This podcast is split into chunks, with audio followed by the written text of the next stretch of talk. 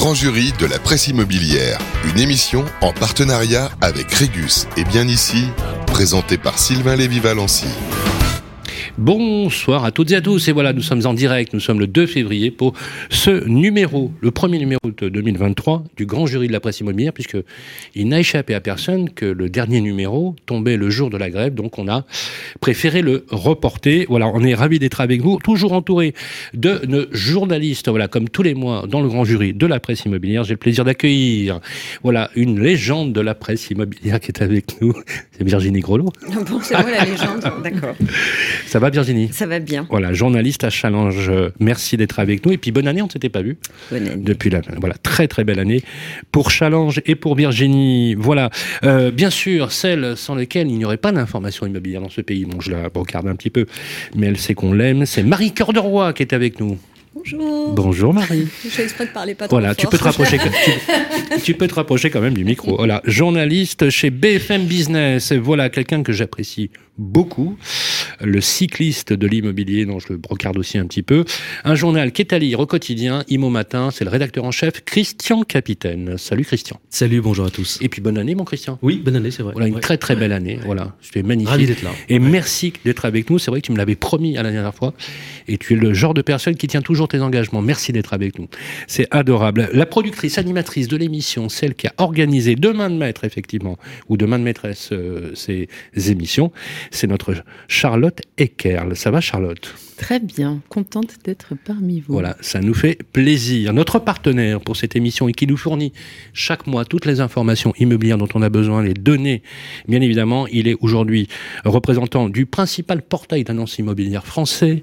Il est directeur général adjoint de Bien ici en charge du marketing. Il est avec nous, c'est Philippe de. Bonjour à tous. Comment ça va Philippe? Bah super. eh ben moi, je suis ravi de vous voir. Et bien évidemment, on va accueillir là maintenant notre grand invité qui est finalement euh, toujours le concept de l'émission qui est un peu le grand témoin euh, de notre émission. Ah, on va parler d'un sujet qui vous inquiète énormément et qui pose question, c'est celui des taux d'intérêt, de l'accès au crédit. Il est le président de CAFPI, le principal courtier français en crédit immobilier. C'est Olivier Landrevie. Bonsoir Olivier. Bonsoir Sylvain et bonsoir à tous. Merci d'être avec nous, Olivier. Grosse actu pour vous, euh, Olivier. Bien évidemment, on va entrer tout à l'heure dans le vif du sujet, mais c'est parti maintenant pour la revue du grand jury. Le grand jury de la presse immobilière sur Radio Imo. Alors, on a un exercice, les amis, comme euh, chaque mois maintenant, dans la revue du grand jury, c'est que chacun vous nous donniez un petit peu soit votre coup de gueule, soit votre coup de cœur, soit une info euh, qui vous a interpellé. On va commencer par Virginie. Alors, si on fait un peu le, voilà la revue de, presse de ce qui s'est passé dernièrement, euh, qu'est-ce qui vous a retenu en particulier? Ah bah, là, sur euh, l'actualité, c'est le rapport de la Fondation Abbé Pierre. hein. Euh, Je ne vois pas comment on pourrait passer à côté. En trois chiffres de mémoire, c'est 330 000 personnes sans domicile, euh, 4 millions 1 de précaires énergétiques euh, très mal logés et 12 millions de personnes en situation de fragilité. Je pense que ça dénote euh, quand même une véritable crise du logement en France. Pas une crise immobilière, mais bien une crise du logement. Euh, les chiffres ne s'améliorent pas, donc ça évidemment, euh, on ne peut pas s'en réjouir. On voit pas très bien ce qui est mis en place au niveau gouvernemental. hein. Il n'y a pas de grand plan logement ou de, grands, de grandes mesures qui aideraient à trouver des solutions pour toutes ces personnes. Euh, donc euh, voilà, pour moi c'est le plus important dans l'actu. Alors moi, je le reprends bien volontiers exactement. C'est le 28e rapport exactement hein, qui a été publié. Euh, J'ai écouté, je me rappelle plus de son prénom, je crois qu'il s'appelle. Domergue, Ah, nom. Manuel Domergue. C'est Manuel, Dom- voilà, Manuel Domergue, qui est d'ailleurs journaliste de formation, qui est le porte-parole de, de la Fondation Abbé Pierre, et il a dit une chose très très sidérante, pour ne pas dire glaçante, c'est que jamais, jamais, alors on avait fait un papier d'ailleurs il y a deux jours sur la question, mais jamais depuis la Ve République, on a vu culminer autant de précarité autour euh, du logement. C'est plus qu'inquiétant. Je pense que c'est un vrai sujet de préoccupation. Euh, c'est pas 12 millions, mais c'est 14 millions de personnes mal logées. Et 330 000 personnes, c'est-à-dire qu'en fait, c'est plus de 25% d'augmentation si on prend, par exemple, sur les 10 dernières années, dans un état de précarité. Et imagine, il faut savoir que les 330 000 personnes sont des personnes plus que mal logées. On est euh, proche finalement de, de, du, du côté euh, SDF. Et il a aussi ajouté dans son rapport, c'est la résurgence des bidonvilles. Est-ce que ça vous a interpellé bah, Il suffit de se promener euh, sur le périphérique hein, ou certains grands axes. Euh, effectivement, on voit cette résurgence des bidonvilles. Il y a aussi un accent qui a été mis sur euh, la précarité. alors, ce qu'ils ont appelé lié au genre, je ne suis pas très fan de la formule, mais en tout cas, notamment pour effectivement une partie des femmes qui se retrouvent en, plus grande difficulté à l'issue d'événements de, de, la vie, quel qu'il soit. Hein. Ça peut être un déménagement, ça peut être une séparation, ça peut le être décès, le décès du, du un décès. Forcément, euh, c'est encore plus dur s'il y a des enfants. Donc euh, voilà. Non, mais c'est, moi je pense que ça va vraiment être un sujet de préoccupation. Et effectivement, on en parlera tout à l'heure évidemment. c'est plus qu'un sujet de préoccupation, Sylvain. Enfin, parallèlement, hein, parallèlement on a quand même baissé comme jamais les aides au logement. Enfin, l'État n'a jamais aussi peu mis en aide publique au logement. On n'a jamais autant baissé les aides au logement. Donc ça met en relief la vacuité, le vide sidéral de la politique de logement, pour pas dire pas de politique de Plus qu'un vide, on continue de creuser, quoi. C'est, enfin, pour moi, enfin, c'est, juste euh, et c'est désespérant parce que oui, c'est le, le 28e rapport, quoi. Enfin, chaque année, c'est la même chose. et pourtant, euh, on nous repond un CNR, un hein, Conseil national de refondation, on nous repond des collectifs qui, qui, réfléchissent, vous savez, sur la ville, etc. Vous y avez participé, puisque vous êtes allé au, lancement, vous, êtes, vous y étiez. Non, moi j'y étais. Quoi. qui, qui était Qui était au, eh ben CNR non. Personne n'y est allé Non plus. Bon, euh, franchement, c'est, alors, c'est bien hein, l'initiative. On n'avait sans doute pas de grandes attentes. Non, mais, je crois non, mais, tous un peu pareil. l'initiative, non, mais l'initiative, est intéressante, mais c'est la 92e en la matière. Voilà, l'initiative est bonne, mais moi, je pose la question que sont allés faire les professionnels dans cette galère, dans la mesure où on sait très bien qu'il aurait simplement suffi, euh, on l'a déjà dit hein, sur l'antenne, je l'ai dit hier avec toi, c'était de reprendre simplement les, euh, le rapport Repsamen, par exemple. voilà. on est d'accord. On, enchaîne justement sur cette revue du grand jury. Christian Capitaine, euh, l'information qui t'a un petit peu interpellé, on va dire. Euh, bah moi, j'ai amené un petit peu de gaieté dans ce, dans ce, dans ce sombre tableau. Bah, il faut, il faut. ouais, alors c'est vrai que chez Méo Matin, donc on, suit pas mal nous les startups de, de l'immobilier, donc ces fameuses euh, PropTech. Et là, on a eu euh, ben, deux, belles, euh, deux belles opérations de financement. J'avais envie de revenir dessus. Donc, c'est c'est donc deux startups qui ont, qui ont levé des fonds, 10 millions d'euros et 15 millions d'euros respectivement. Ah oui. La première s'appelle EMEA. C'est une. Travolib. Il s'appelait Travolib. Il s'appelle Travolib. Ouais. Petite dédicace à Mathieu Burin. Absolument, le sémillant et très intelligent Mathieu Burin, absolument que, que j'apprécie beaucoup. Euh, donc, pour rappel, c'est une c'est une structure qui, qui accompagne donc les, les propriétaires, les acquéreurs dans leur dans la rénovation de leur logement. Alors, il me disait, c'est vrai qu'on on surfe un peu quand même sur cette euh, euh loi climat et résilience qui oblige bien sûr les. les ils font que de la ils font que de la réno. C'est un ils font que de la réno. Hein. C'est un courtier en travaux et, ils sont capables de produire un devis euh, dans les principales euh, grandes villes françaises en 24 heures. C'est ce que fait aussi, euh, comme la société Monga, par exemple, hein, qui a une plateforme euh, pour accompagner les gestionnaires. Vous les connaissez pas? Non. Remarquable. Très belle levée aussi. Mhm. Mais voilà, Manga, M-O-N-G-A, dirigé par Abidan Koubi et Kevin Valency. N'y voyez pas. N'y voyez... Non, mais non. non, non, n'y voyez pas. Non, non, non, mais on a le droit de s'appeler Valency. Moi, je m'appelle Lévi Valency, c'est pas pareil. Et euh, non, non, vraiment très bien. Et, ce qui est bien, c'est qu'ils gèrent déjà 400 000 mètres carrés de surface. Ils font tout au niveau des travaux. Et en fait, ils sont délégués par les administrateurs de biens mhm. et par les syndics de copropriété. Ça marche vachement bien, ce type de concept. Hein. Effectivement, ils, sont des, ils accompagnent donc également les agents immobiliers qui sont pour eux donc des apporteurs d'affaires. Donc, ils, rétrocèdent une petite marge lorsque, lorsqu'ils amènent le deal au, à notre plateforme qui s'appelle donc EMEA. Et voilà, donc une belle boîte. Et la deuxième, Garantmi, 15 millions d'euros levés aussi cette semaine. Garantmi, Garantmi, Thomas Reynaud. Caution. et Mylène Romano. Garant, il se garant. Pardon Thomas Reynaud. Thomas. Et Mylène Romano.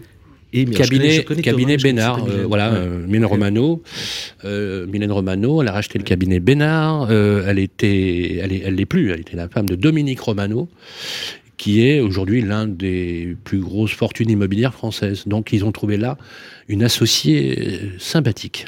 Ben, J'ignorais, tu vois. voilà. et Garantmi, ça a démarré avec le, la, la, caution pour les étudiants étrangers. Mm. Ah oui et ensuite, euh, comme le modèle, bon, il s'était un peu essoufflé, ils se sont mis sur la garantie tout court.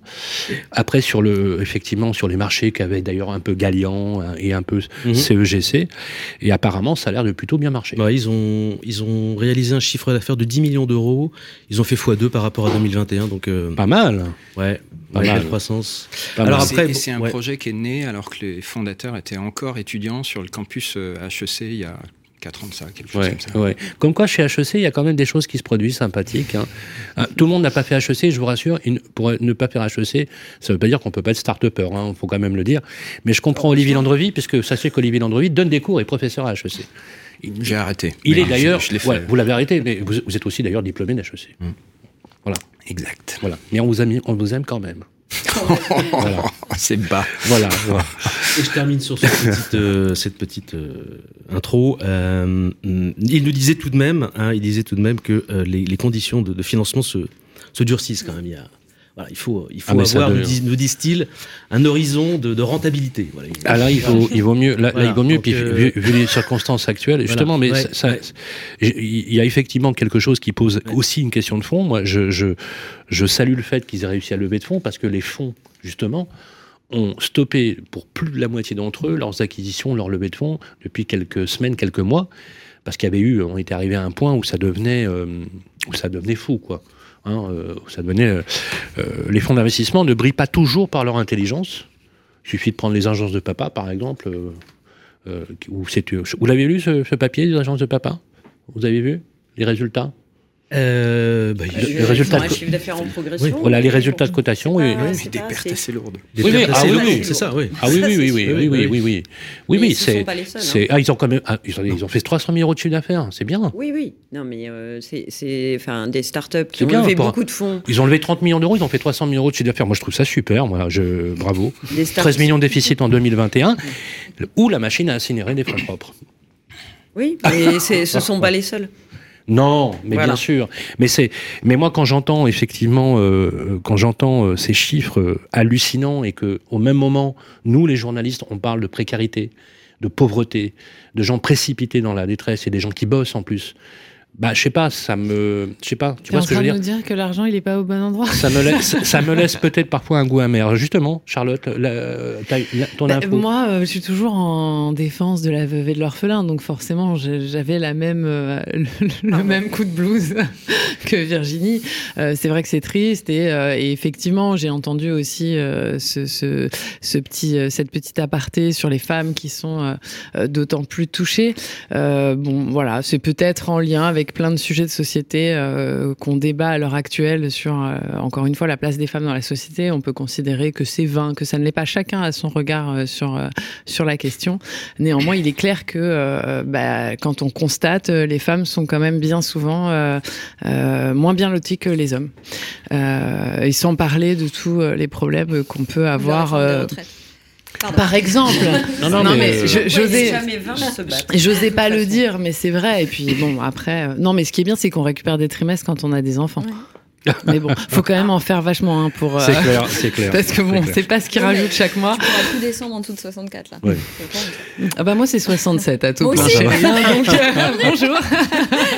bon, merci pour les vieux. Alors. Voilà. Mon Philippe, une, info du jour. Alors moi aussi, je vais un peu euh, tu vas te plaindre casser le moral. Il y, a un chiffre moi que, j'ai entendu ce matin qui m'a, c'est la hausse de, hum, des morts à vélo. en fait, 30% euh, de plus de morts à vélo euh, cette année par rapport à je 2019. Très hein, je tiens à dire, je tiens à rassurer les. Et dans cycliste, ça, m'interpelle aussi. Qui peut-être m'écoute. Et, en fait, ce chiffre-là, il est aussi, euh, il vient, en, il est paradoxal parce que quand on regarde les trajets euh, domicile-travail, il y en a encore plus de la moitié qui sont faits en voiture, même en dessous de 2 km.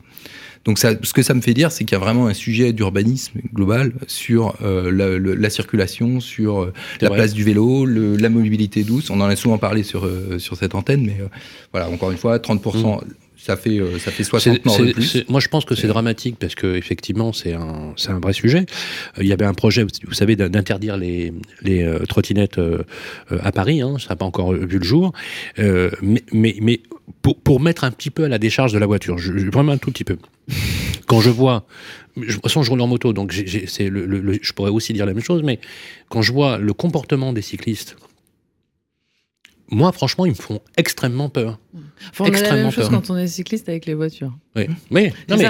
Moi, j'étais en Vélib il y a deux jours. Euh, j'ai une camionnette qui m'a doublé, qui est passée à ça de moi. J'ai fait une embardée. C'est le sujet de l'aménagement du territoire. C'est ça. C'est-à-dire qu'imposer le vélo dans une ville qui n'a pas, pas été conçue pour, c'est un peu compliqué. Mais, ah bah, merci. Voilà. Il y a aussi un sujet de civisme. Aussi. Ah, oui, tout à fait. Qu'on retrouve dans Paris, je ne vois plus un vélo qui s'arrête au feu rouge. Alors, non seulement il s'arrête plus au feu rouge, mais en plus, il.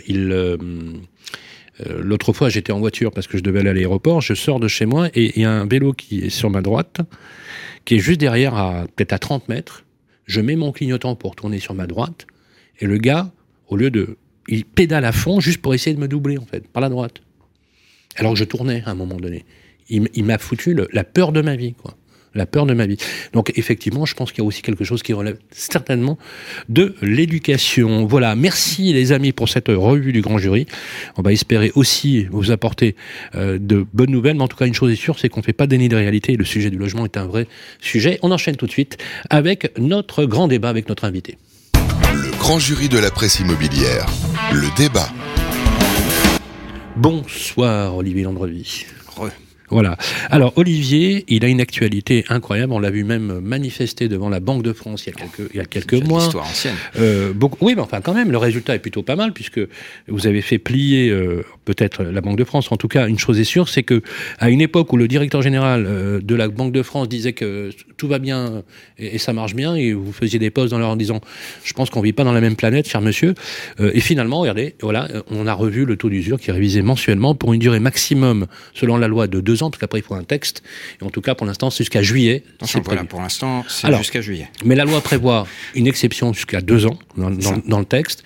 Et donc, ils ont, en fait, voilà, ils peuvent changer dans, le période de deux années, mais si jamais ça devait s'instaurer, il faudra nécessairement passer par un texte de loi. Alors, on va vous connaître un petit peu mieux sous cet angle-là, euh, et pour euh, vous présenter de façon plus circonstanciée, j'ai pensé que rien de mieux que la présentation de Charlotte pour le CV de l'invité. Eh bien, on va essayer de faire concis. Vous êtes diplômé d'HEC, euh, vous avez... On ne parle que de ça ce soir. Mais c'est pas grave. Eh, eh. Vous avez 49 ans. Euh, toute votre carrière dans les métiers du crédit immobilier et de la banque euh, en France et à l'international. Vous avez notamment été directeur financier puis directeur général adjoint de la BRED, groupe BPCE. Vous devenez président de CAFPI, acteur pionnier du courtage en crédit en France, en septembre 2021. Bravo, félicitations. À l'occasion de la reprise de la société par le fonds d'investissement Blackfin. Je ne sais pas si on dit Blackfin ou Blackfin. J'espère l'avoir bien prononcé. Blackfin. Vous avez enseigné, comme vous le disiez, vous avez vendu la mèche tout à l'heure à HEC Paris, enfin délocalisé à Jouy-en-Josas. Euh, vous êtes père de deux filles de 15 et 17 ans. Ça va, l'adolescence, c'est pas trop dur? Pour le papa, c'est facile. Non, ça va. C'est la maman qui prend cher. et non, avec les garçons, c'est le contraire, je pense. Mais je n'ai que des filles. vous vivez à Londres, vestige de la période pendant laquelle vous travailliez pour le compte de General Motors, section crédit immobilier déjà. Et enfin, bah, vous êtes passionné de grands espaces. C'est bien ça? Vous avez tout juste. Bon, voilà. Vous êtes un portrait, euh, Olivier ouais, ouais, Enfin, tout ce qui est montagne. D'accord. Ski, ski l'hiver, rando l'été. Vous, vous, faites des courses en montagne aussi, non euh? Euh, Rien de très... Un petit trail au petit-déj Non, non, non, rien, rien, rien, de, rien de bien méchant. Non, non, ça reste. Donc l'été, vous n'allez pas à la mer, vous allez à la montagne Plutôt, oui. D'accord. Exact. Est-ce qu'il y a un lieu emblématique de montagne qui vous a marqué, que vous avez adoré euh, en dehors des Alpes Il y a Yosemite euh, en Californie, c'est juste incroyable. Ah ouais C'est, je pense que c'est encore au-dessus des Alpes. Et euh, bah, si vous parlez des Alpes, j'aime beaucoup le Keras. Keras, très bien le Keras. Un lieu incroyablement paisible. On est complètement coupé de la civilisation.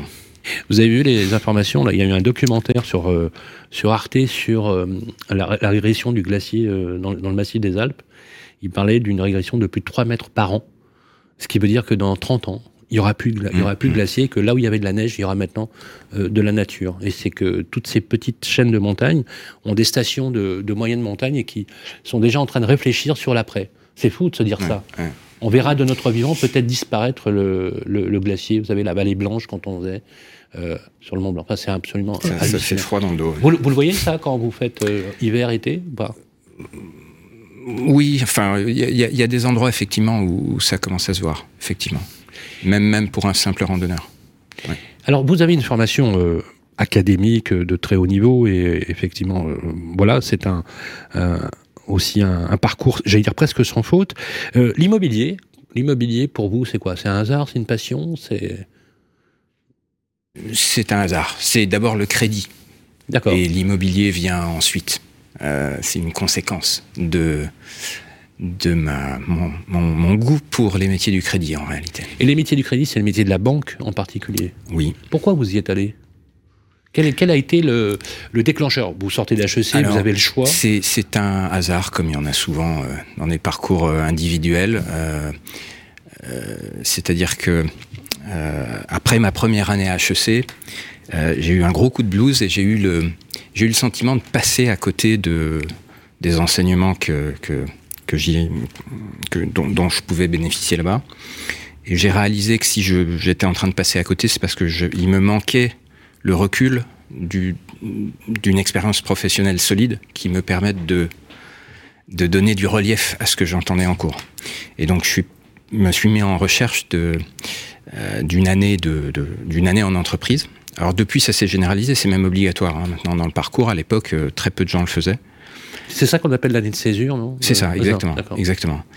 Et, et, je voulais partir loin. J'avais le goût de l'international et je suis tombé sur un stage à New York, il se trouve que c'était dans une banque. Ça aurait pu être. Euh, euh, ça aurait pu être chez LVMH ou n'importe où, euh, j'y serais allé.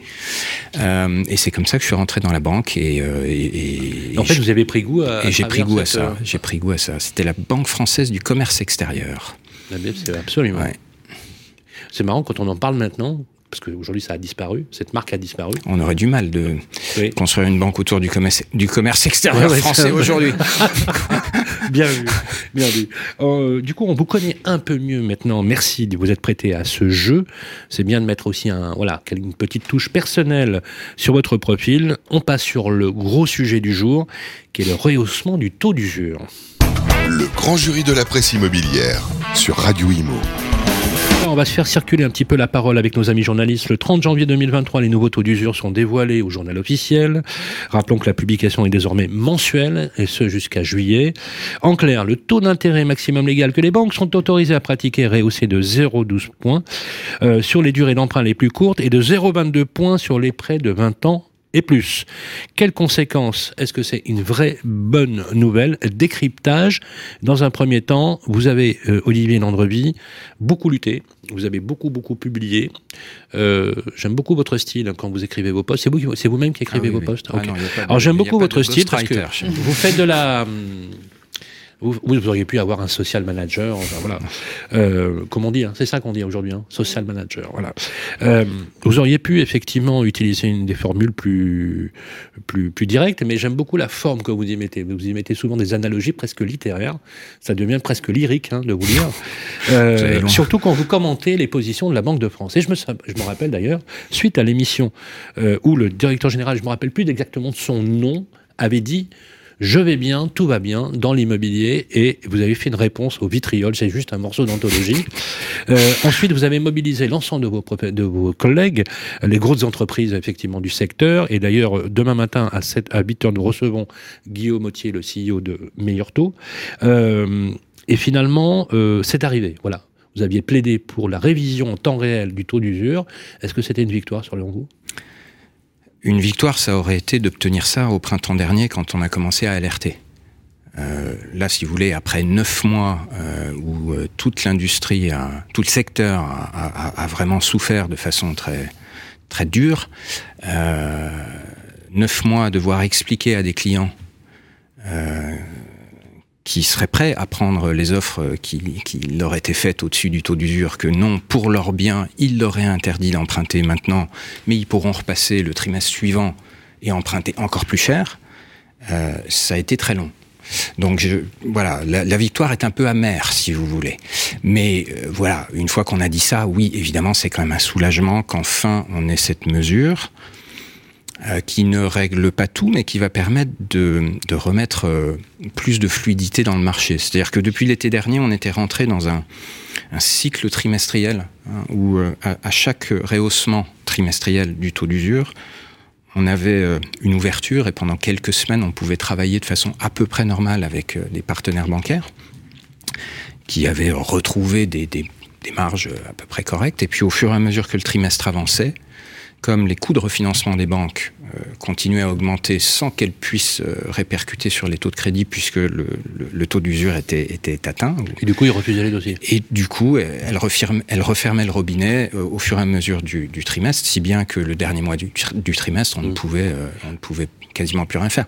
J'imagine que vous avez vu les chiffres de crédit logement. Absolument. Sur le quatrième trimestre moins 44%. Alors vous, vous avez été le premier, le premier à publier, et tout le monde n'était pas d'accord d'ailleurs sur ce chiffre, à dire que 45%, mais ça devait être vos statistiques peut-être, des dossiers de crédit étaient refusés. C'est vous qui avez moi, moi c'était, Oui, c'était 40 chez moi, mais bon, peu importe. oui, mais alors justement, hmm. on, peut, on peut se dire les choses directement. Quel impact ça a eu sur l'entreprise?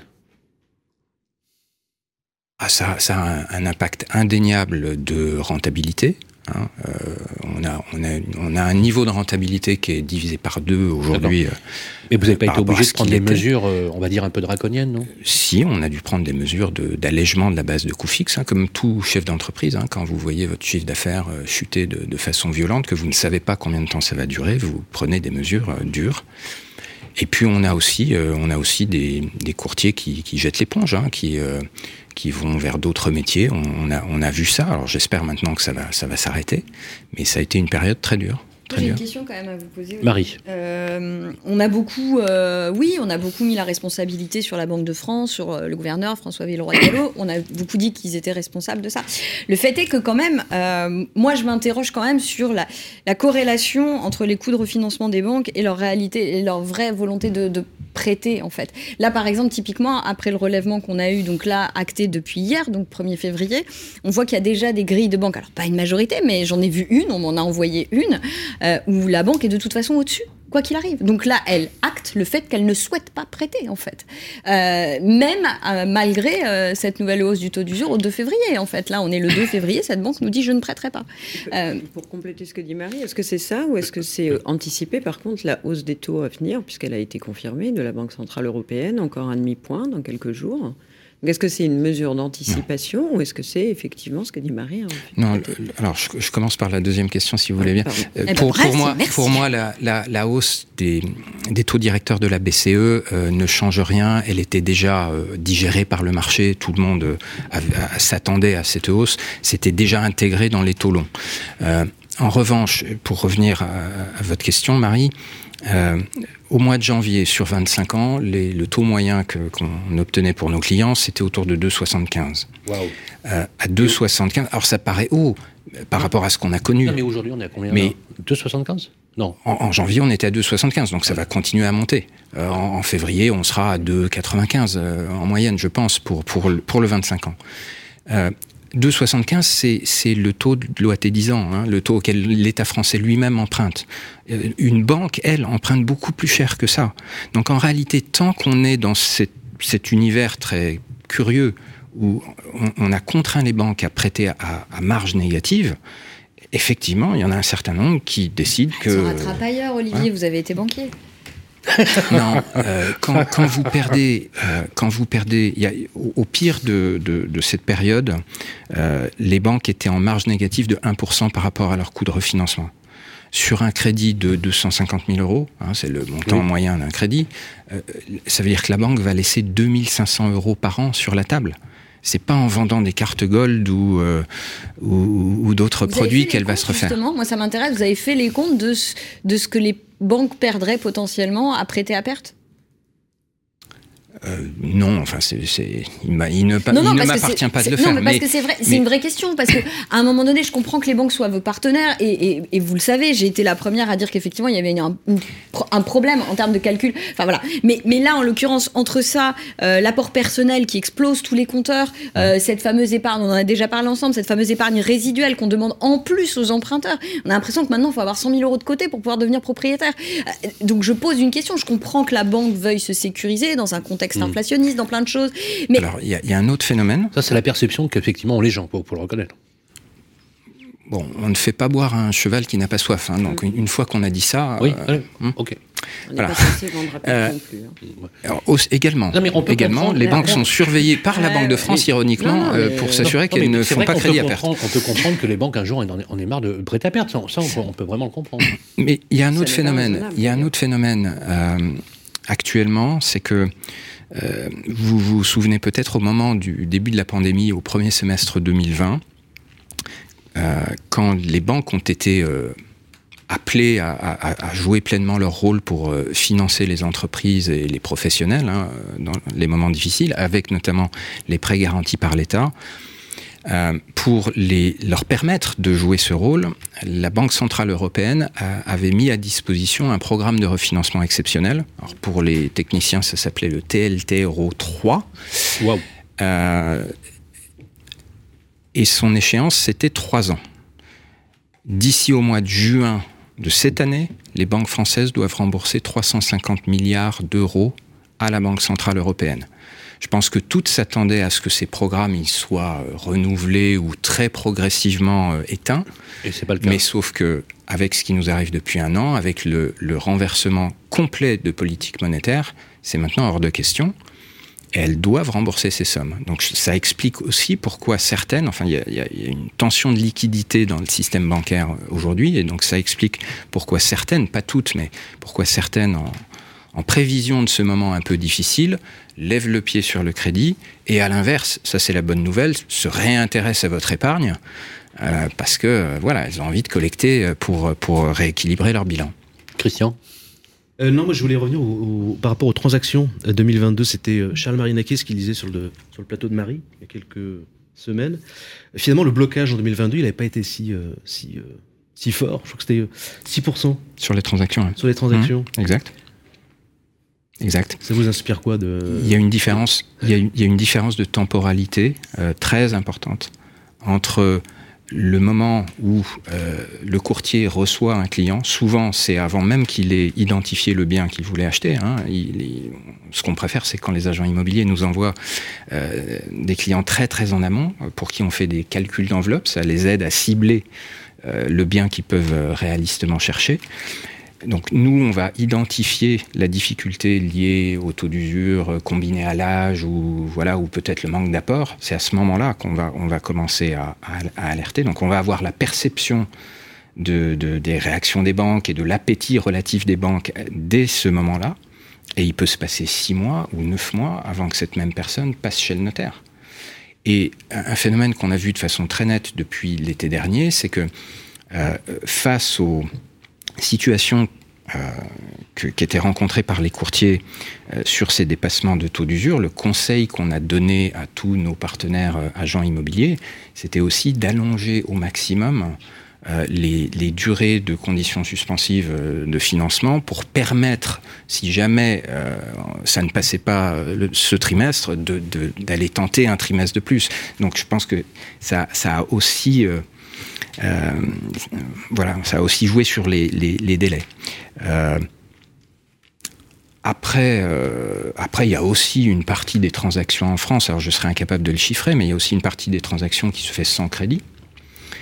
Euh, donc il est normal que la baisse du volume de transactions soit inférieure à la baisse du volume de crédit. par ailleurs, mais... moi je vais vous défendre là-dessus, Olivier, je crois. Mais à un moment donné, effectivement, les agents immobiliers disent pas qu'il y a 40% des dossiers qui sont pas passés à cause du taux d'usure. Et pour cause, en fait, on lit sur l'année. Ils nous donnent des statistiques sur l'ensemble de l'année. Nous, quand on a un courtier qui nous dit, bah là, à l'instant T, Marie, euh, il y a 40% des dossiers qui passent pas. Ça veut pas dire qu'après-demain, ils vont pas passer. Donc on est sur un constat actuel. Et je pense que les gens qui nous écoutent et qui nous regardent, ce qui les intéresse, c'est pas de savoir ceux qui ont obtenu les crédits il y a six mois, c'est de savoir si aujourd'hui ils sont en capacité de l'obtenir et dans quelle mesure. Donc je pense que c'est effectivement un problème de temporalité. Et, pour le coup, mieux vaut, je pense, un peu trop alerter. En fait, comme vous êtes tous dans des positions un peu différentes, les agents immobiliers, ils sont plus là en train de dire ne faites pas peur parce que les gens ne viendront pas. Donc c'est aussi leur rôle de dire mais non, tout va bien.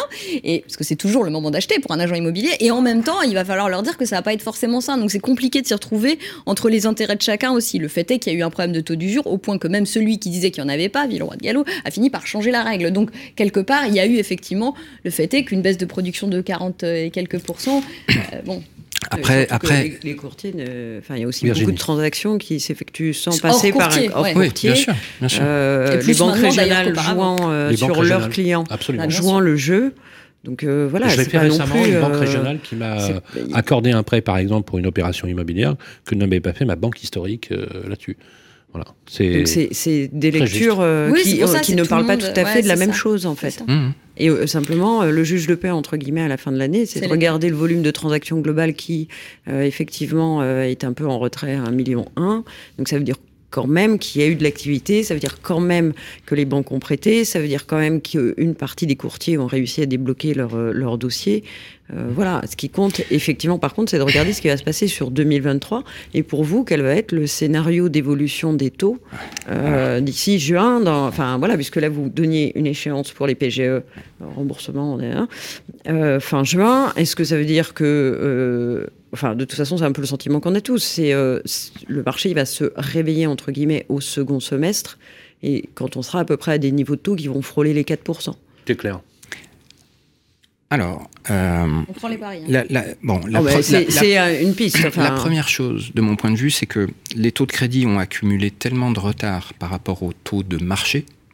Bah, on peut prendre comme référence le taux de, de l'OAT 10 ans. Hein. Bien oui, par exemple qu'il est inévitable, même si les taux de marché sont maintenant stabilisés depuis le mois d'octobre, ça c'est quand même la bonne nouvelle, mais ce retard accumulé va devoir être rattrapé. Parce que c'est ça qui va permettre aux banques de retrouver des marges à peu près normales et donc de retrouver appétit à faire du crédit. Donc moi, je suis convaincu qu'on a devant nous encore euh, au moins quatre mois de hausse euh, assurée. Tous les mois, on va prendre 20 centimes autour de 20 centimes sur les taux moyens. Vous pouvez nous donner une illustration Donc on va arriver, euh, je pense, jusqu'à 3,50. Sur 20 ans sur, sur euh, oui, sur 20-25 ans, peut-être marginalement plus sur 25 ans. D'accord. Euh, avec des conditions de marché qui resteraient relativement apaisées. Évidemment, si l'inflation repart à la hausse ou que les, les, taux longs repartent à la hausse, mais à 3,50 avec une, une inflation à 6 à 3,50 avec une inflation à 6, mais qui va sans doute commencer à baisser au fil de l'année. Hein. Mais, mais oui, ça reste des taux réels négatifs. C'est important de le souligner. Voilà, ce que je voudrais qu'on explique, Bien sûr. du coup, c'est une vraie attention. Hein. D'ailleurs, euh, ça fuse. C'est euh, voilà, c'est il est temps. Est-ce qu'on peut le dire? On peut quand même emprunter. C'est bien d'emprunter maintenant à ces taux-là. Si on est à 3,50, on prend. Alors, Bon, d'abord, moi, moi ce, que j'ai coutume de dire, c'est euh, sur l'immobilier, je recommande toujours à nos clients de ne pas chercher à faire du market timing. Hein. Mm. Le, bon moment pour acheter, c'est quand son projet de vie mm. impose. Euh, oui, mais enfin, faut quand même avoir, ça. Oui, enfin, oui, mais enfin, faut quand même avoir un peu de moyens. Euh, là, là, par exemple, on a, on a des éléments qui nous disent, voilà, il y a un an jour pour jour, j'avais 20 mètres carrés de plus, et là, je fais une croix dessus. Euh, des ah, personnes qui déportent leur projet. Pour l'instant, ceux qui étaient dans la stratégie de l'attente en mm. disant euh, les prix vont baisser, hein, pour l'instant, euh, ont complètement tort. Hein. Non, mais ceux qui avaient les moyens. On a perdu beaucoup plus en un an sur la hausse des taux et donc la hausse des, de, la charge d'intérêt qu'on a éventuellement gagné sur la très faible baisse de prix qui a pu, qui a pu avoir lieu dans quelques grandes métropoles. Donc l'exemple que je vous donne, c'est par exemple un internaute qui nous dit j'avais un projet à 330 000 euros il y a un an, 16 euh, mois, d'accord Et aujourd'hui, à périmètre constant, pour la même somme, j'ai 25 euh, mètres carrés de moins. Oui. Donc deux solutions, soit donc il, considère qu'en fait la politique des taux bas lui avait fait gagner de l'espace et que là du coup euh, ça régresse. Donc la question c'est je reste locataire et j'attends que ça, ça Alors ce qu'on peut opposer à ce raisonnement, c'est que quand on est, hein. locataire, le loyer est indexé. Mm. Alors certes, l'indexation est plafonnée à 3,5, mais aujourd'hui, c'est l'assurance que votre loyer augmente de 3,5 cette année. Et, sans doute euh, l'année suivante, et, peut-être pour les 3 ou 4 années qui viennent. Très juste. Euh, donc, euh, emprunter à 2,75, si on peut encore emprunter à 2,75, pour éviter d'avoir un loyer qui augmente de 3,5, ça se défend. Ça se défend. Non, non, ça tient. Intéressant. Merci Olivier Dromeuil. On va passer à la deuxième partie de notre débat, tout de suite après ça. Le grand jury de la presse immobilière sur Radio Imo. Voilà, on approche de la dernière partie avant la météo de notre ami Philippe. Euh, les difficultés qui persisteront sur 2023, il y a au-delà du taux d'usure des difficultés qui vont demeurer, qui persisteront, voire se renforceront dans les mois à venir. On va faire le point avec vous, Olivier Nandobi, mais ce que je voudrais tout d'abord, c'est qu'on introduise la chronique ici en direct avec Charlotte Eckern. Oui. Alors c'est moi, je vais vous faire une petite chronique, j'espère que ça va vous plaire. Surtout, euh, ne riez pas jaune, essayez d'être de bonne humeur, détendu, tout va bien se passer. Retraite, mal logement, inflation, taux d'usure, waouh, que de sujets palpitants qu'on a déjà abordés. Et oui, l'investissement immobilier dans l'investissement immobilier constitue un excellent moyen, notamment de préparer sa retraite. Il peut vous permettre de vous constituer un patrimoine à moindre frais. Attention, je sens les oreilles qui s'ouvrent.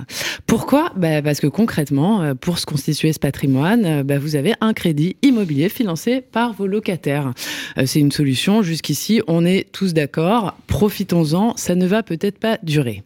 L'immobilier est souvent perçu comme une valeur refuge, car matériellement palpable et ça ne souffre pas de la même volatilité que les marchés financiers. Donc c'est quand même super rassurant. On aime bien toucher le petit bas de laine qu'on met sous l'oreiller. Euh... Très français ça. Hein. Ouais, c'est très franco-français. Dès lors, les possibilités sont nombreuses. Soit acquérir sa résidence principale en vue d'avoir un toit pour ses vieux jours. Bah oui, parce que bon, les maisons de retraite, euh, elles n'absorberont pas tous nos aînés. Hein. Il y a de la place chez RPA. oui, depuis les Fossoyeurs. euh, soit réaliser un investissement locatif, comme on le disait, pour se créer des revenus complémentaires, euh, surtout si vous êtes une femme. Hein. franchement, pensez-y. Hein. Euh, nous le savons, le placement immobilier est une solution plus que valable et donc l'une des préférées des Français. Il comporte en plus des risques plutôt limités si le bien est sélectionné avec soin. Qui dit sélection dit vigilance sur les critères à prendre en considération pour investir. Ben oui, parce que la valeur verte des logements grimpe en flèche depuis la promulgation de la loi climat et résilience. Bon, euh, c'est un moindre mal. Hein.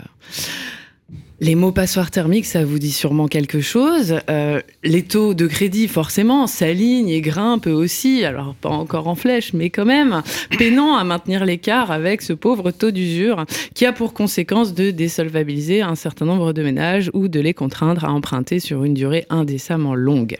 Seulement voilà, dans un contexte où il semble bon, pour ne pas dire crucial, de réfléchir à comment financer sa retraite ou tout simplement déménager, changer de boulot, faire des enfants, enfin mener sa vie, quoi.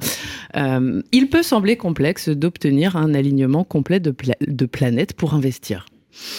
Cerise sur le gâteau et conséquence de la loi climat et résilience, une manne de logements classés, alors ça c'est moi qui le pense, hein, vous avez le droit d'être d'accord ou pas, euh, on n'est pas forcément euh, tous d'accord sur la question, mais j'ai une petite boule de cristal à la maison. On va en parler avec Philippe parce que Philippe a certainement. J'ai une boule de cristal et je ne sais pas si Philippe sera d'accord ou pas avec moi, même si j'en ai une idée. Euh, une manne de logements classés énergétiquement en E, F et G auront le plaisir d'intégrer le cher stock de biens sur le marché dans les années à venir. Possiblement car les propriétaires ne pourront plus les louer sans faire de travaux et cela va de soi, n'auront pas tous les moyens de les financer ces travaux. Jusque-là, vous allez me dire bonne nouvelle. Hmm, pas si sûr. Certes, de quoi faire baisser les prix, hein, parce que bah, c'est la loi de l'offre et la demande. Hein. il y a beaucoup de biens, donc bah, normalement, techniquement, par effet de levier, les prix vont baisser. Et donc d'envisager de faire des bonnes affaires, hein, Sylvain. Eh, mais bon, le problème, c'est qu'en restreignant le champ de la solvabilité, à qui va profiter ces opportunités d'investir dans l'immobilier? C'est la question. Voilà. C'est la question. Vous en pensez quoi? Olivier, est-ce que finalement... Euh, je, peux rajouter encore une petite couche de complexité à la question? On aurait dû l'écrire ensemble, Olivier. C'est que euh, on voit beaucoup d'investisseurs locatifs, enfin de propriétaires bailleurs, qui sont prêts à faire les travaux, mais qui matériellement en sont empêchés. Bien sûr. Parce que pour atteindre les niveaux attendus de, de, de, de rehaussement énergétique, ça passerait par des travaux de copropriété. Les travaux individuels ne suffisent pas et qui n'ont pas la majorité de leur copropriété. Alors ça, je, tiens à ajouter, alors pour le moment, il faut qu'on voit dans les détails, mais a priori, euh, alors euh, on avait Stéphane Descartiers chez nous qui nous expliquait... Oui, je l'ai entendu. Ouais, c'était intéressant, hein, parce que... Oui, j'ai appris quelque chose, effectivement. Voilà, si vous prouvez que vous avez fait tous les travaux que vous avez pu faire, que vous avez essayé de faire voter les travaux qui auraient été nécessaires, mais qui demandaient euh, l'accord de la copro et que la copro s'y oppose, bah, vous êtes de bonne foi, et donc de fait, vous passez entre les... Mais bon, après, il faut voir... Hmm. Bah, ce qui me chagrine un petit peu, mais peut-être que ça y sera remédié rapidement, euh, c'est que en fait cette analyse, elle se fonde simplement sur des propos euh, oraux de la ministre qui a qui a posé cette, cette affirmation, mais ça n'est pas écrit dans les textes. Hein. Donc à un moment donné, non, c'est sûr. Euh... On parle d'isolation là, globalement. C'est clair. Donc si on fait pas une isolation par l'extérieur sur un immeuble, bah, on la fera par l'intérieur Puis si vous avez la malchance d'avoir un 9 mètres carrés, bah, il fera plus que 8 après. Oui, alors après, pour le coup, j'ai eu des diagnostiqueurs au téléphone qui m'expliquaient que c'était pas forcément la panacée, typiquement l'immeuble haussmanien, etc., machin, euh, et que tu avais d'autres travaux possibles qui te permettaient de faire euh, grimper ta note parfois de manière assez dingue et ça, ça ne tient pas. Alors moi, je suis pas vraiment une spécialiste, mais t'es pas obligé de mettre une plaque de BA13 et de la laine de verre pour pouvoir obtenir euh, des gains de notes. Mm. Parfois, ça joue sur d'autres éléments. Mais bon, moi, je, pour le coup, je suis pas. Mais je... heureusement, hein, la majorité des logements font pas 9 mètres carrés. Et ce qui reste quand même, non, mais ce qui reste important quand même, qu'on perd peut-être un peu de vue, c'est que il est important à un moment d'améliorer la qualité des logements et que ça améliore aussi à terme la valorisation du patrimoine. Donc euh, il y a quand même ce genre d'éléments. Ensuite, si ça introduit un certain dynamisme dans la gestion de patrimoine des propriétaires bailleurs, on va pas le regretter parce que, en fait, euh, si on en est là aussi, c'est parce qu'il y a eu quelque chose de très très statique. Euh, souvent, c'est un coup de peinture entre deux locataires, mais c'est pas des travaux.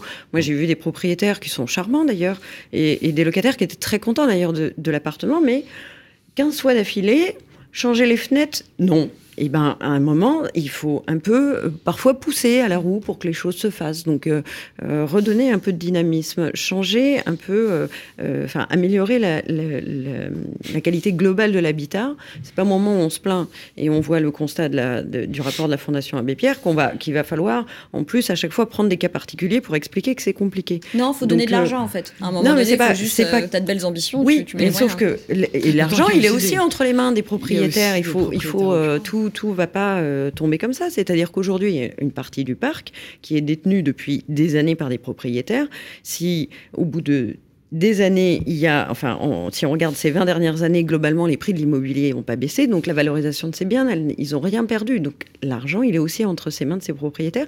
Et c'est pour ça que je parle d'arbitrage. C'est-à-dire qu'il faut avoir peut-être aussi une notion un peu plus euh, dynamique de son patrimoine. C'est pas accumuler pour accumuler pour accumuler et pour avoir une rente complémentaire à la retraite. C'est aussi savoir à un moment se dire, mais euh, cet appartement-là, j'arrive pas à faire les travaux, c'est trop cher, j'ai pas envie, c'est compliqué, la copro veut pas eh ben, peut-être qu'à un moment, il faut vendre.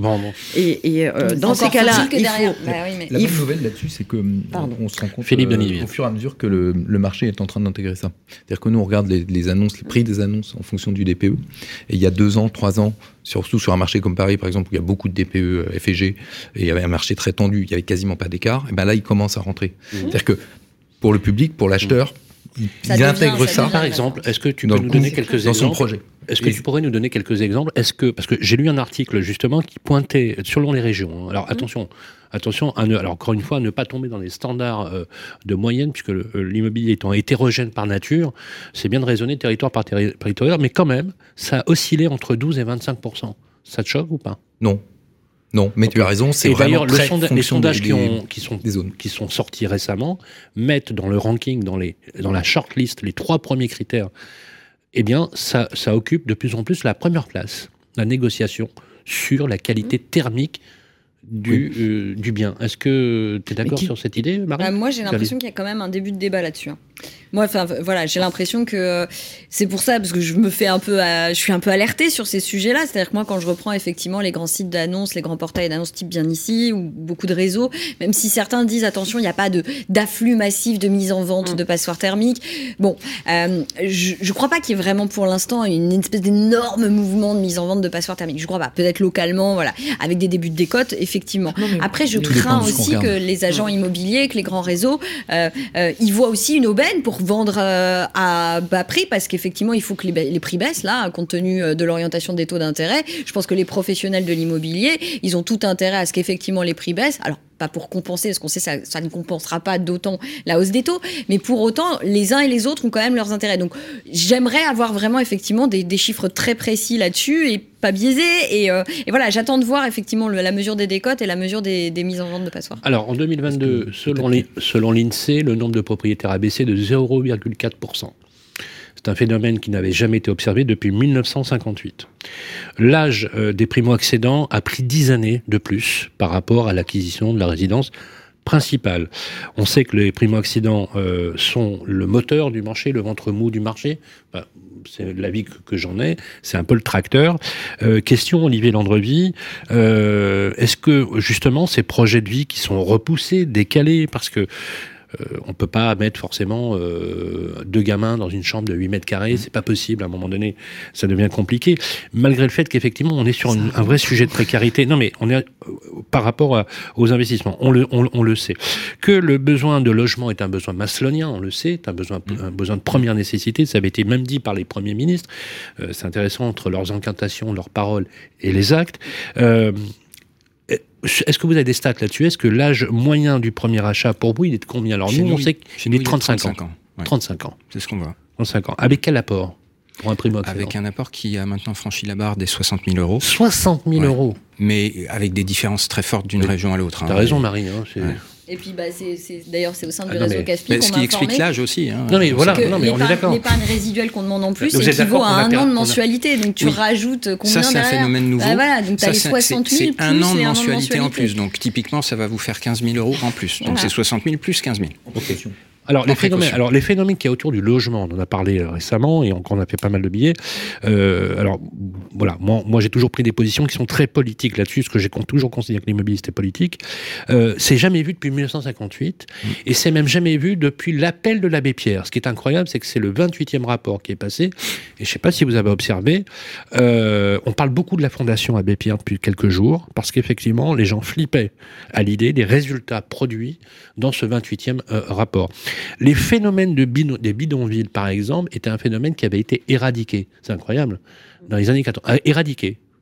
Et on voit revenir depuis les quatre dernières années, les cinq dernières années, et le Covid a vraiment pas arrangé les choses, une résurgence des, des... Alors, le problème, mais qui a 60 000 euros d'apport à 35 ans quand on a, de, quand on a deux gosses pour devenir euh, propriétaire? Parce que moi, quand j'entends euh, Charlotte, moi, je pense que tu as raison. En fait, tu es en train de dire qu'il faut s'endetter pour pouvoir capitaliser. C'est bien ça. C'est en fait une épargne inversée.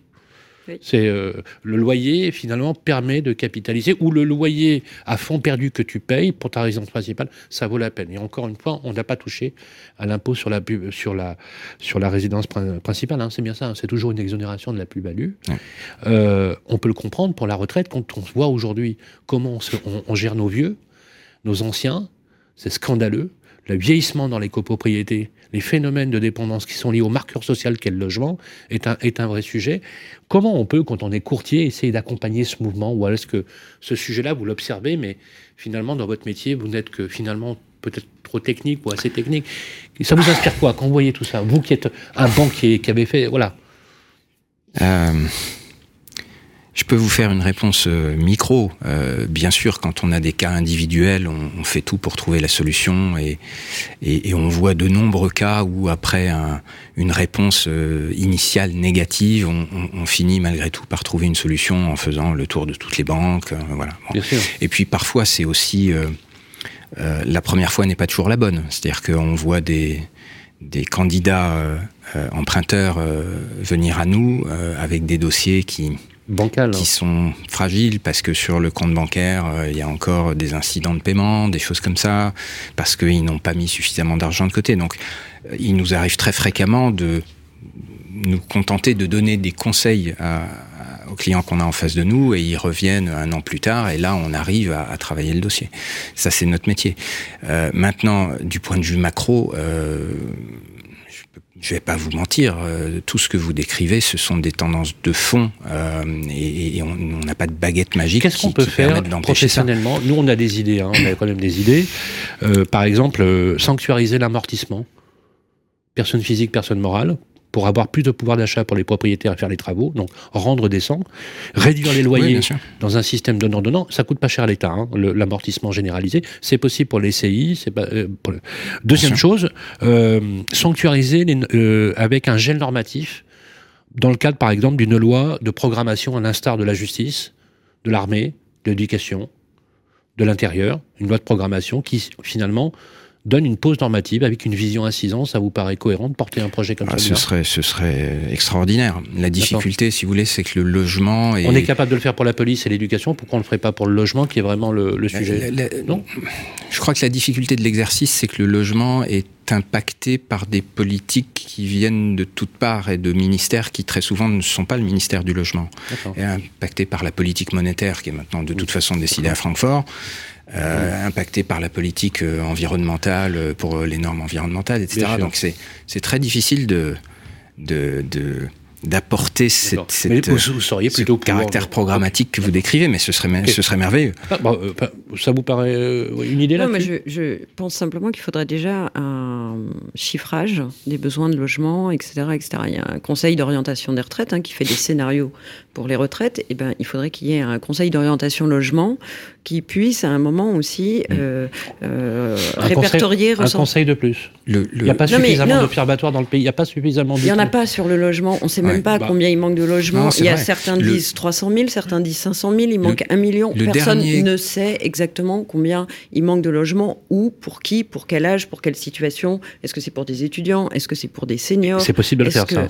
Bah, à un moment, il euh, faut, faut, bosser. Enfin, non, mais à ce moment-là, on fait. Ouais, non, mais je pense que. à un moment, je, pense qu'il y a assez d'éminence grise dans, dans, ce pays pour qu'on puisse travailler sur les vrais, euh, une, vraie, euh, enfin, une vraie photographie et des vrais scénarios. Virginie, c'est pas un CNR qu'on aurait dû créer, c'est un centre d'orientation, c'est un conseil d'orientation. Peut-être, j'en sais rien. Non, non, mais quelque chose comme ça. Mais aujourd'hui, on, on, parle de beaucoup de choses, on parle de problématiques qui sont radicalement différentes. Avoir sa résidence principale, ça n'a rien à voir avec faire de l'investissement locatif, et les deux sont très bien, mais ce ne sont pas les mêmes objectifs. Donc, donc on, a des normes bancaires qui ne sont pas les mêmes tout à fait d'ailleurs. Enfin, on ne mm. prend pas en compte euh, les mêmes choses. Donc euh, on ne peut pas avoir de, réponse euh, intéressante et efficace tant qu'on n'a pas chiffré le problème avant quand même. Enfin, moi, c'est mon sentiment. Le dernier grand rapport sur le sujet, il remonte à 2001 ou 2002, quelque chose comme ça. Donc ça fait plus de 20 ans. La démographie a changé, les, les modes de vie ont changé. Enfin, voilà. Merci Olivier Landrevie. Il est temps de passer maintenant à la météo de l'immobilier avec notre ami Philippe de Lignyville. La météo de l'IMO, par bien ici. Voilà, trois indicateurs présentés par Philippe euh, qui amènent forcément des échanges entre nous et extrêmement intéressant. Quand je vois l'évolution de votre, de votre site en termes de données, quelles, sont les nouveautés, quelles sont les nouveautés du, jour, Philippe?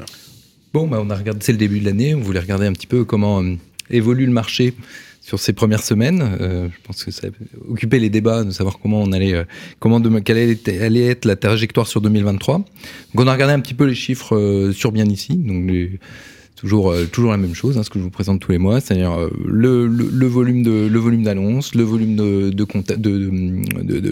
d'annonces consultées, pour se donner un petit peu une idée du marché, qui permettra ensuite d'alimenter les, agences. Alors sur la, sur la transaction, qu'est-ce que qu'est-ce qu'on voit? Ben, C'est clair, la pénurie de biens, elle est derrière nous. On en a déjà parlé en, en, décembre. On tire le trait. Et on a de plus en plus d'annonces sur le site. On est à plus de 28% d'annonces sur janvier par rapport à l'année Il y a de l'offre aujourd'hui? L'offre revient. Donc voilà, ça va être un marché d'acquéreurs. Voilà. Oui. L'offre revient. Pourquoi quasiment plus 30% sur le volume d'annonces chez nous, euh, annonces de professionnels? Deux raisons à ça. La première, c'est qu'on a des nouvelles annonces. Quand on regarde les annonces qui ont été publiées sur le mois de janvier, cette année, par rapport à l'année dernière, on a plus 20%, donc on a un volume plus gros de nouvelles annonces. Très bien. Et puis toujours, on en parlait déjà à la fin de l'année, l'allongement des annonces existantes. C'est-à-dire quand une annonce euh, est, parue, bah, elle reste plus longtemps sur le site. Tout ce qu'on tout ce qu'on se disait sur la négociation. On, a des euh, en nombre de jours combien? Oui, 70. Ah oui, quand même. Tu vois, on parlait de 60 euh, en décembre. Donc, Quand tu dis 70, c'est moyenne nationale Oui, c'est moyenne nationale. Moyenne nationale. Oui, c'est pas neutre. Hein. Oui, tout à fait. Plus de deux mois. Plus de deux mois. Exactement. Exactement. Et ça, c'est euh, euh, c'est en hausse sur, sur janvier par rapport, à, par rapport à la, fin de l'année. Donc ça, c'est pour l'offre. On se parle un petit peu de la demande. La demande, ben, ça redémarre, mais doucement. Ça redémarre doucement. On a regardé les recherches. Globalement, sur les recherches, on, on est toujours mieux qu'en décembre, mais Là, on est plutôt de l'ordre de 25% en dessous de ce qu'il y avait l'année dernière. Mais ça n'a plus, ouais, plus rien à voir avec le niveau qu'on avait atteint euh, il y a quoi? Il y a, trois mois. Oui, c'est la fin de la fin de l'euphorie. On a on a quand même de l'attentisme. 25% de moins. Oui, 25% sur les recherches. Sur les flux. Hein. Sur les recherches. Après, on regarde les gens qui ont contacté les agences. Ça, c'est vraiment les gens qui ont, un, qui ont un projet parce qu'ils ont vu un bien, il leur a plu, ils se sont dit tiens, je vais passer euh, mmh. un peu de temps samedi pour aller faire une visite. Euh. et ça, sur cette sur ce sur ce, le, le nombre de contacts par annonce, là, on est à moins 15%. Donc pareil, tu vois, une forme d'attentisme. C'est ce qu'on appelle les leads, les... leads générés, voilà, moins 15. C'est ce que voilà, c'est ce qu'on amène à nos, à nos clients, c'est le, les contacts. Moins 15. C'est pas neutre. Hein. C'est pas neutre. C'est pas ah neutre. ça redémarre, ça redémarre doucement. Euh, on sent, on sent une, demande qui est un peu, euh, qui, qui, qui regarde, qui attend. Euh, peut-être qui attend, ce qu'on disait tout à l'heure, une baisse des prix qui, paradoxalement, et eh ben ça, sur les prix, pour l'instant, c'est stable. C'est testament décembre. Mais c'est ce que tu nous disais au prochain, euh, au dernier, au dernier, euh, au, dernier grand jury. On n'observe pas de façon euh, significative euh, de baisse de prix. Mais d'où l'intérêt pour les professionnels, je pense, de dire qu'il y a une braderie sur les passoires thermiques. Je pense qu'il y a un intérêt. Enfin voilà. non mais c'est quoi Attends, attends, attends. C'est quoi C'est une idée marketing? Non, non. Je crois sincèrement que de toute façon, si on veut que le marché redémarre, c'est pour ça que là, bah, il se passe. Enfin, c'est pas qu'il se passe plus grand chose, mais c'est que le marché ralentit. Pourquoi? Parce que les vendeurs veulent pas concéder de baisse de prix. À ah un moment, ils vont bien y être forcés. Euh, alors combien de temps ça va prendre? C'est le sujet. Hein, mais, si les volumes continuent à baisser et baisser fortement, à un moment. À un moment, voilà. C'est quoi? C'est normalement on dit plutôt 18 mois entre le début de la hausse des taux et le début de la Rappelez-vous 2008-2009. Hein. Oui, très juste. Les volumes avaient en parler. Baissé, Les prix n'ont pas baissé tant que ça. Hein. Ils ont perdu 5-10%, mais pas plus. Ah bah, de toute façon, ça, baisse jamais autant que les... Après 2008, les taux sont repartis à la baisse. Mm.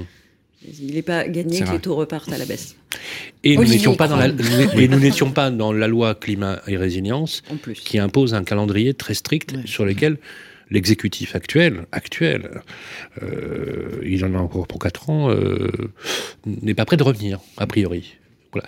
Euh, un petit retour, oui, toujours sur, sur, les prix, c'est que là, moi, je vous parle du prix des annonces. Oui. Quand on parle après de la négociation, notre partenaire à la forêt, par exemple, communiquait sur une augmentation du taux, du taux de négociation sur 2022, et ça, a priori, ça va, ça va s'accélérer sur 2023. Oui. Alors là, on, a, on a, quand même des tendances hein, là-dessus, sur les taux de négociation on peut, entre l'ordre ce que je disais tout à l'heure, on a des négociations de l'ordre de 10 à 15 oui, selon les, selon... les communications. C'est quand même significatif.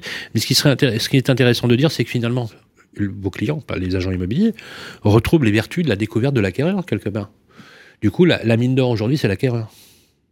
C'est celui qui veut acheter. vous êtes d'accord là-dessus, sur l'idée? Euh, bah, moi, je pense que là, on est dans. On a en tout cas un rééquilibrage. Moi, voilà, c'est ça. C'est pas attendre de, de cataclysme. Je crois pas que les prix vont s'effondrer. Je pense qu'ils vont baisser, ils vont corriger. Et oui, on a un rééquilibrage des rapports entre vendeurs et acheteurs. Et c'est plutôt plus sain, je pense. Christian? Euh, non, au niveau de l'offre, les, passoires, vous arrivez à les, identifier les, euh... Passoires? Ouais. Oui, bien sûr, oui.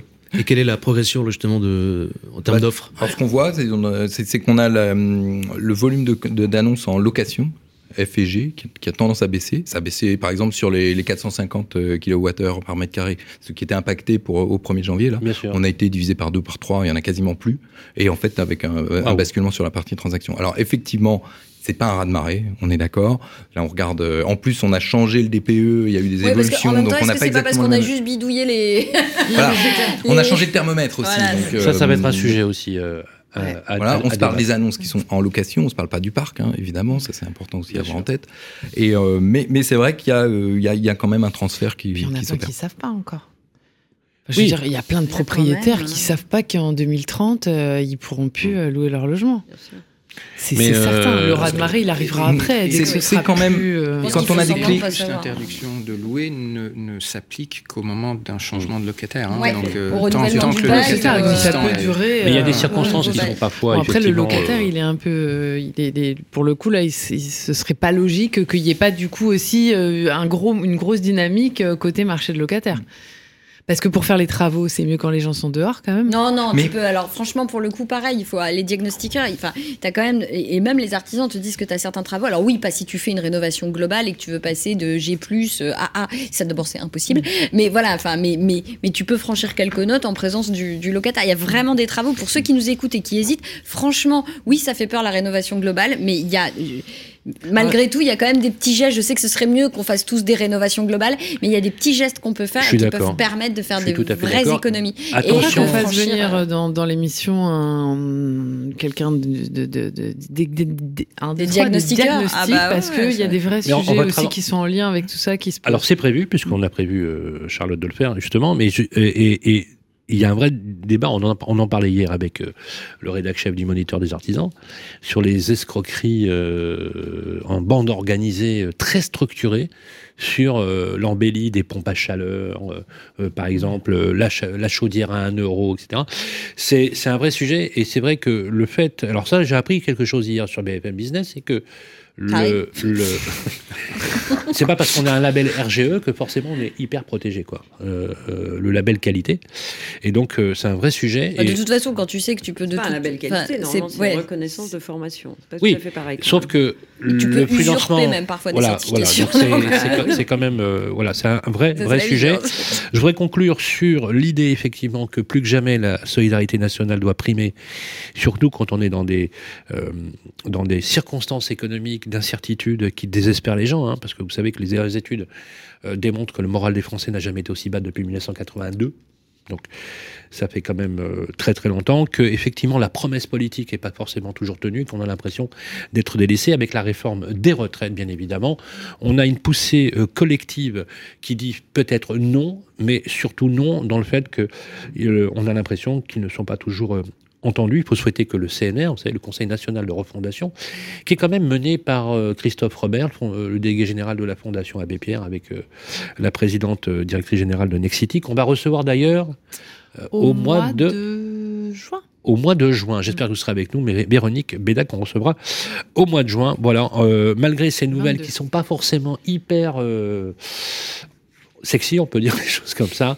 Il faut toujours rester déterminé et résolu. Un grand merci à vous, Olivier Landreville, président de CAFI, de vous être prêté à l'exercice. Ça va, ça n'a pas été très compliqué. Voilà, on a été sympa, on a tous été très sympas avec vous, avec vous.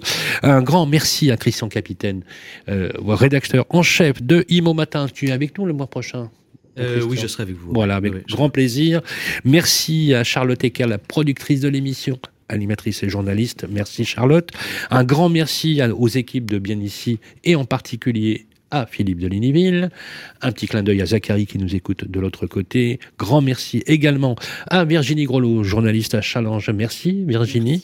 Euh, et bien sûr, je rappelle, je le rappelle, parce qu'il faut toujours rappeler, c'est le principe de la pédagogie, que ce grand jury existe aussi sur l'idée de Marie de qui est journaliste à, bien, euh, dire bien ici. Eh ben, voilà, bah, c'est sympa de me recruter, Philippe, c'est cool. Sur BFM Business, où j'ai le plaisir voilà, euh, de croiser le verbe avec toi, Marie, avec notre ami Cédric Decoeur, dans le Club IMO, du mercredi, BFM Business, accessible, full-time, allez-y, bien évidemment. À toutes et à tous, je vous souhaite une excellente soirée, prenez soin de vous, et on se retrouve le mois prochain avec un président un autre président, c'est pas l'armée mexicaine hein, quand même, un président, c'est le nouveau président de la FNIM qui a été élu euh, en octobre dernier. Il a pris ses fonctions depuis le 1er janvier 2023. Euh, c'est Loïc Quentin, président de la FNAIM, à ne pas louper. Ça va être une séquence politique. À bientôt et bonne soirée à tous. Le grand jury de la presse immobilière, une émission en partenariat avec Régus et bien ici, à réécouter et télécharger sur le site et l'appli radio.imo et sur toutes les plateformes de streaming.